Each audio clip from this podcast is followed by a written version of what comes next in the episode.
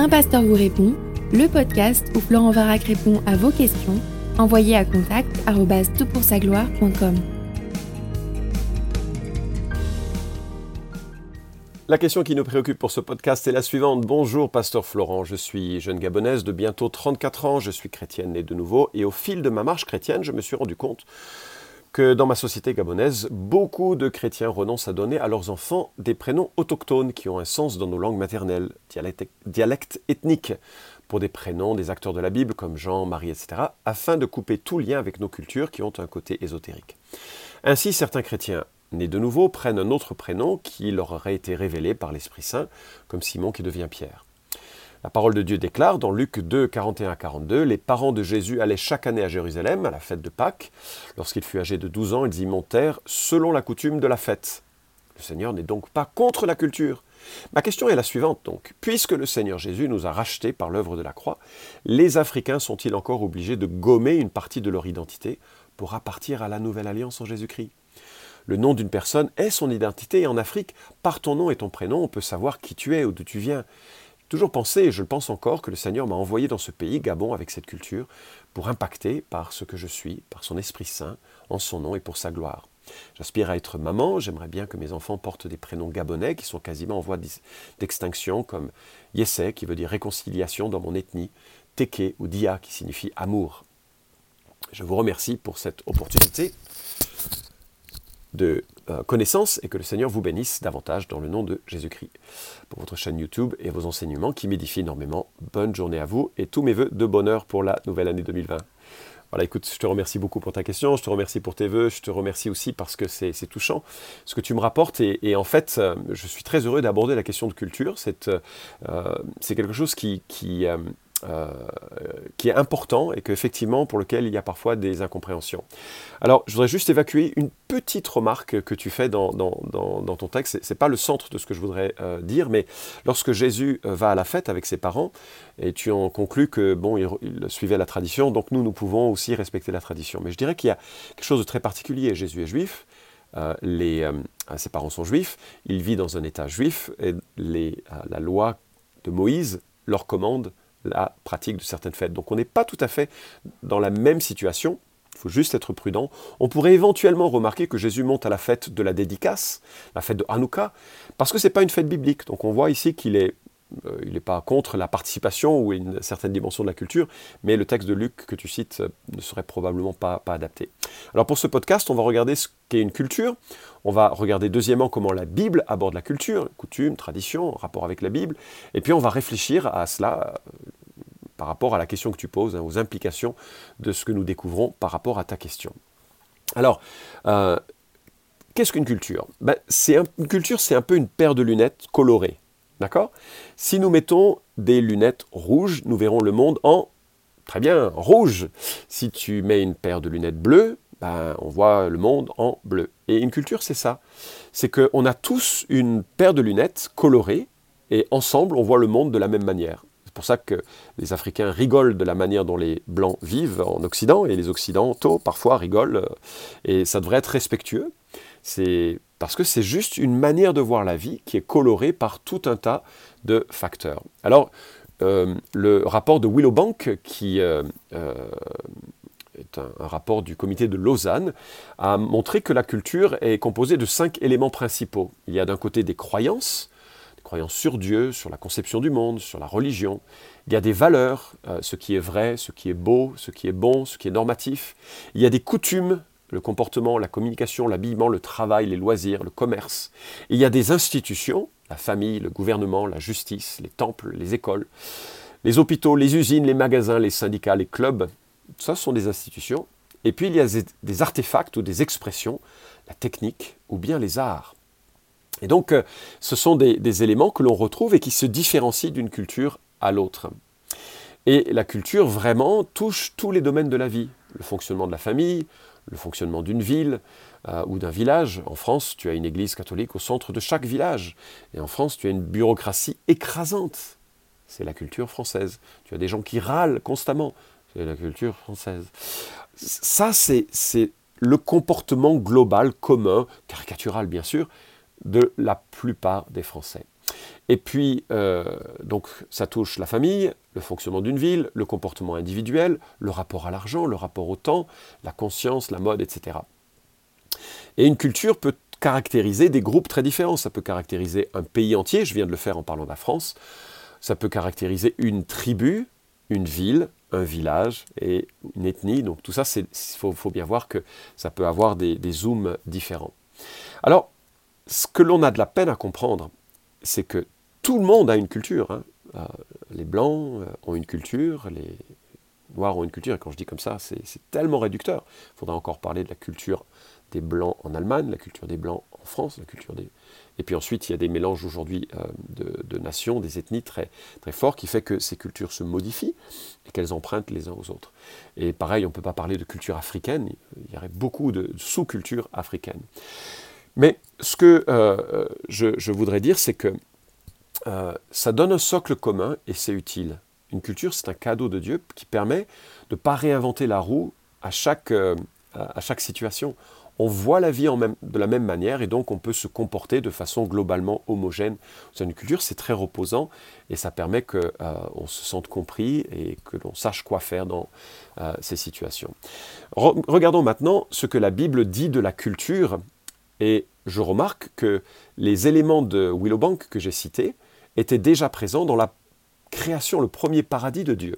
Il y avait des croyances, Dieu était créateur, législateur et bon.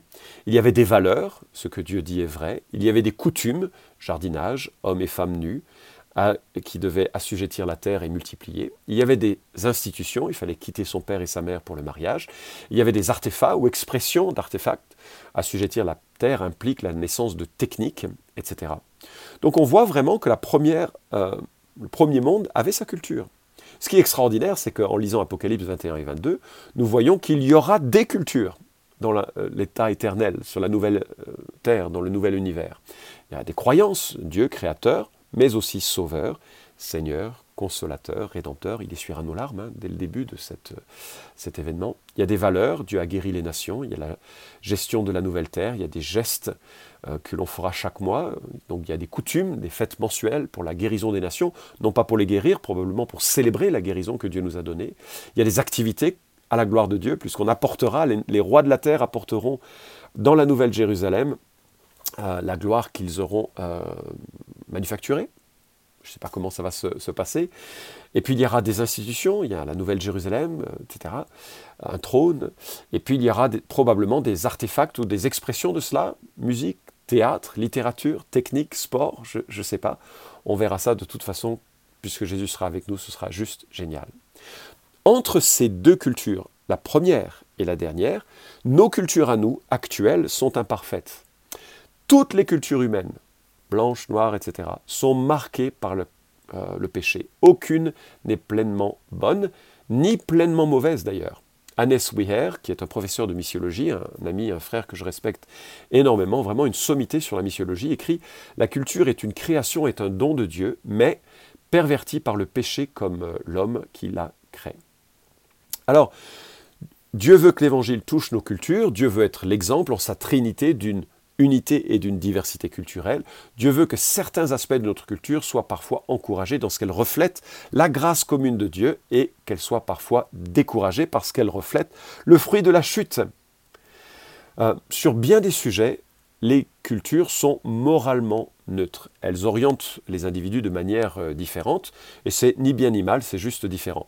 Si tu t'intéresses à la culture, je te recommande l'excellent livre de Erin Meyer, elle a écrit un livre qui s'intitule La carte des différences culturelles, huit clés pour travailler à l'international, Diateyeno, 2016. Ce n'est pas écrit de façon chrétienne, je ne sais pas si cette femme est une chrétienne, mais c'est une coach d'entreprise, de multinationale, qui, met au travail des gens de cultures différentes. C'est remarquable.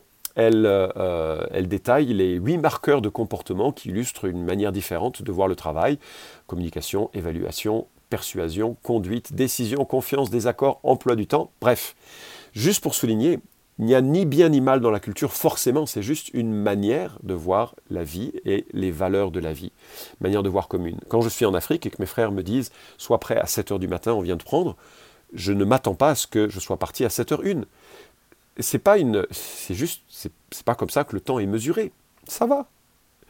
Euh, Et j'admire les cultures africaines qui mettent l'humain au centre avant la productivité, avant le calendrier, et qui reconnaissent euh, que l'homme peut être aussi assujetti à plein de forces qui fait que son emploi du temps va changer.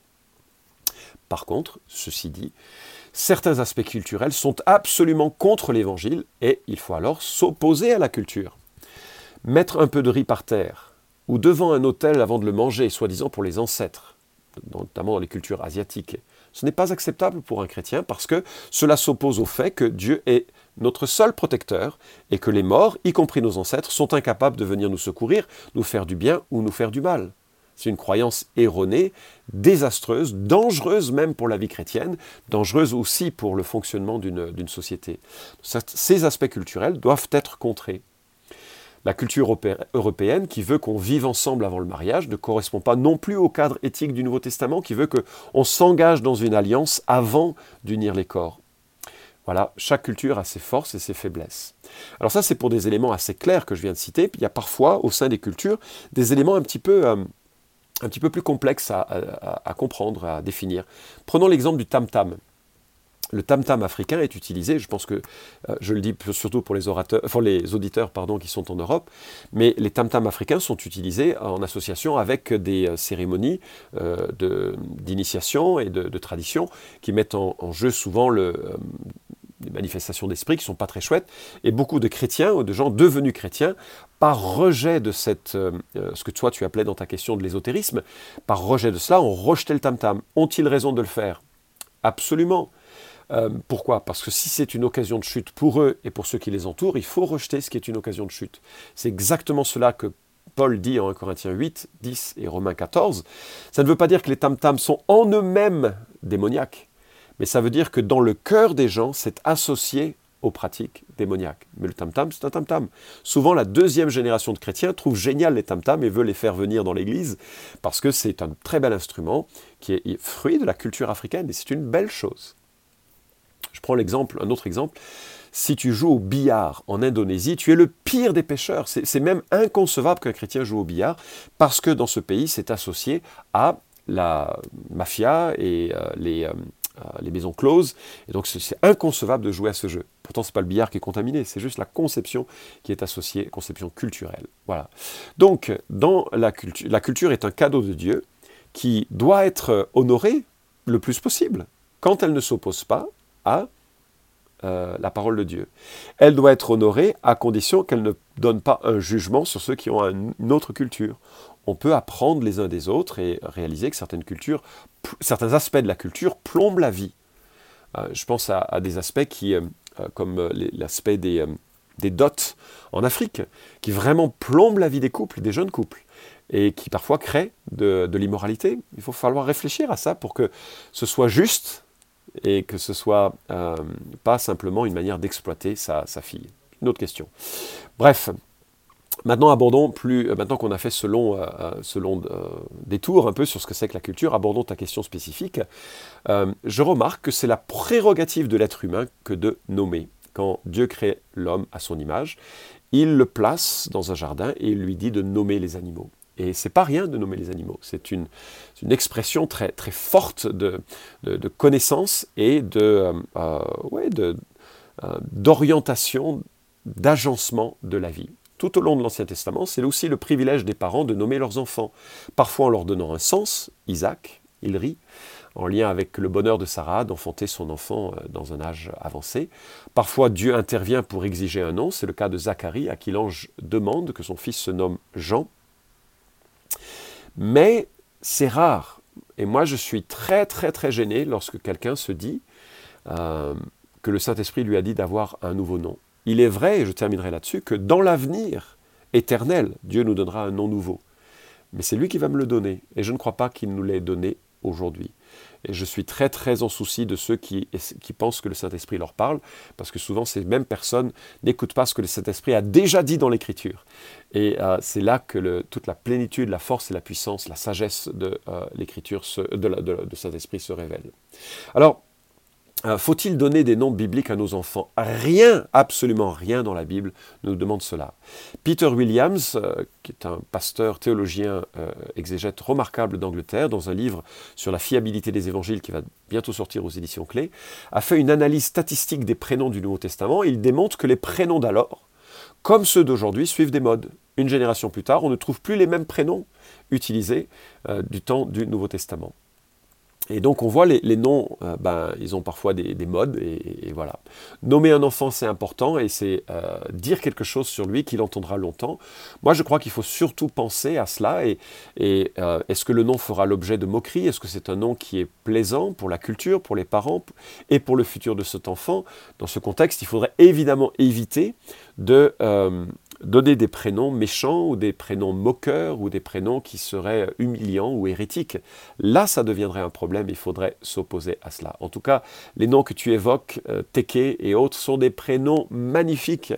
Et c'est vrai que je trouve que c'est beau de pouvoir euh, maintenir les prénoms d'une culture lorsque nous avons nommé nos enfants, euh, puisque ma femme est américaine, nos enfants ont les deux nationalités, et donc on voulait des prénoms qui marchent dans les deux cultures. Et donc je trouve que c'est...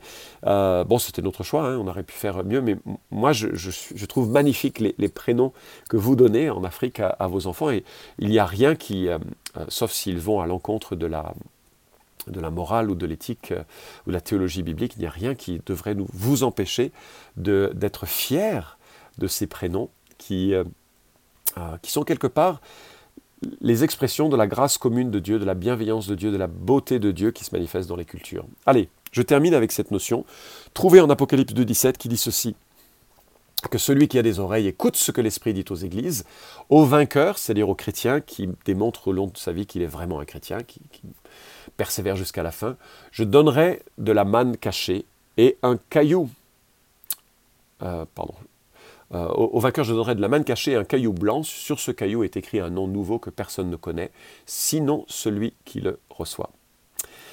Dans les temps de la fin, Dieu nous donnera un nouveau nom, probablement euh, un nom qui reflètera les qualités de nos vies, de nos chemins, de notre, euh, en tout cas un, nom très intime. Je me mets à imaginer que peut-être les millions, milliards d'individus sauvés porteront chacun des noms différents des autres. Je ne sais pas. Je sais pas ce que ça voudra dire. Est-ce qu'on va aussi euh, avoir le prénom de notre euh, ou le nom de notre vie terrestre accompagné de ce, nom particulier que Dieu nous donne, nous accordera? Mais c'est là que je voudrais terminer. Ce qui est important, c'est que ton identité soit fondée ni sur une culture quelque part, ni sur un prénom, même s'il était, semble-t-il, défavorable, mais qu'il est fondé sur la nouvelle naissance que Dieu nous donne.